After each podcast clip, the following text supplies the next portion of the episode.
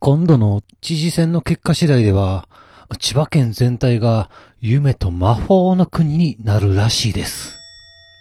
どうも、ラフでございます。えー DIY でね、本棚を作ろうかと考えておりましてですね、まあそれ関係のね、YouTube とかを見てですね、まあ研究をしているわけでございます。えー木材のみで作るか、もしくはまあスチールラックとかをね、組み合わせて作るかとか、あまあまあ強度とね、予算の関係を考えて、まあいろいろね、図面を描いたりしております。まあま、あきっとね、この考えてる段階っていうのもかなり面白いわけでございます。でね、昨日平日の休みがあったということでですね、まあ近くのホームセンターにね、えー、値段はいくらなのかとか、なんかね、使えるおもろい部材はないかと、いうことでですね、まあ河川敷をね、気持ちよくシャリで、えー、漕いで、えー、ようようとね、行ったわけでございます。で、着いたのがね、えお昼の12時ぐらいかな。で、まあ、でね、まあそっからね、えー木材ですね、えー木をね、じっくり見たり、まあ金具をね、どんな金具があるんやろうとかいうことでですね、まあいろいろ見たりしてね、えーいろいろ考えながら写真を撮ったりして、えー気がつけば、あ夕方でした。ちょっと、宅配便のね、受け取りがあったので、えー急いで帰ったんですが、あもちろん、えーホームセンターでは何も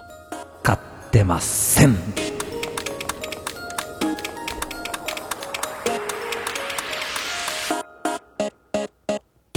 はい、始まりました。一人笑い第150回ということで、この番組はずっと笑っていたいねのスピンオフ番組として、私、ラフ一人で喋るポッドキャスト番組です。いや、あの、最近本当に忙しくてですね、もう曜日の感覚が麻痺するぐらいでございます。えー先週はね、あれ？今日何曜日やったっけ？って気がつけば木曜日ということで、あ、配信日やんとかね、いうことでね、あー結局も何もできないというような結果でございました。まあまあ、そもそも、この、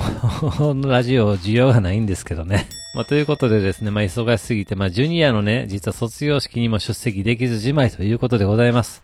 まあまあ、コロナということでね、えー後輩の吹奏楽部の演奏もね、えー残念ながら、あ現場ではできず、録音した曲を流すというね、なんともまあちょっとね、味気ないというか、まあしょうがないんですけれども、切ない、えー卒業式だったということらしいでございます。いや、しかし本当ね、え3年間あっという間で、えーございました。えーこのね、えー吹奏楽部の最後の定期演奏会がですね、中止になりまして、まあ、本当にね、無念でね、えーかわいそうですよ。えー私に至ってはですよ、2年生の時の定期演奏会はですね、なんと関西でね、私の高校の時の同窓会と、日程が丸かぶりということでですね、えーまあまあ、来年あるから今今年はええわということでね、2年の時は見なかったんです。そして、えーなんと3年では中止ということでですね、もう本当に最悪ですね。まあでもね、まあまあ他のね、行事にはね、本当まああの、野球の応援とか、クリスマスコンサートだとか、まあね、他の、学校とのね、コラボレーションとか、あーいろいろ参加できまして、まあ本当に楽しかったで、わけでございます。えー高校の部活っていうのは本当に私は高校生の時には十分にね、体験できなかったわけですから、まあそういう意味では遅れてね、その部活体験というのを満喫することができたので、まあ本当にね、いろいろ感謝しかありません。で、まあ、で、まあ、ジュニアはですね、来年は、まあ、ありがたいことに大学に行くことがもう決まっております。理系の、えー大学なんですけれども、まあ、家からなんとね、えー40分ぐらいで着いてしまうということでですね、まあ、本当に羨ましい限りなんですが、あ大学ではですね、演劇部に入ろうかななんて言ってるわけですけれども、どうなんでしょうかね。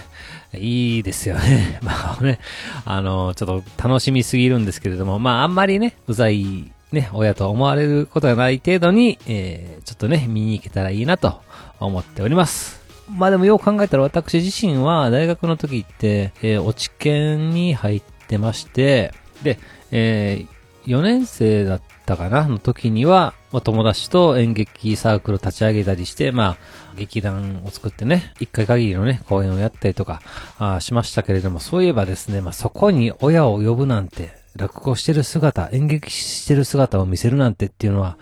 まあ、1ミリも考えられなかったですね。まあ、そういう面では、まあ、なかなか、ジュニアがどう考えてるかっていうところもあるんですけれども、まあまあ、いけたら嬉しいなと、見に行けたら嬉しいなと思っております。しかし、まあ、このね、高校から大学に上がる期間って本当に中ブラリンと言いますか、だらだらしがちですよ。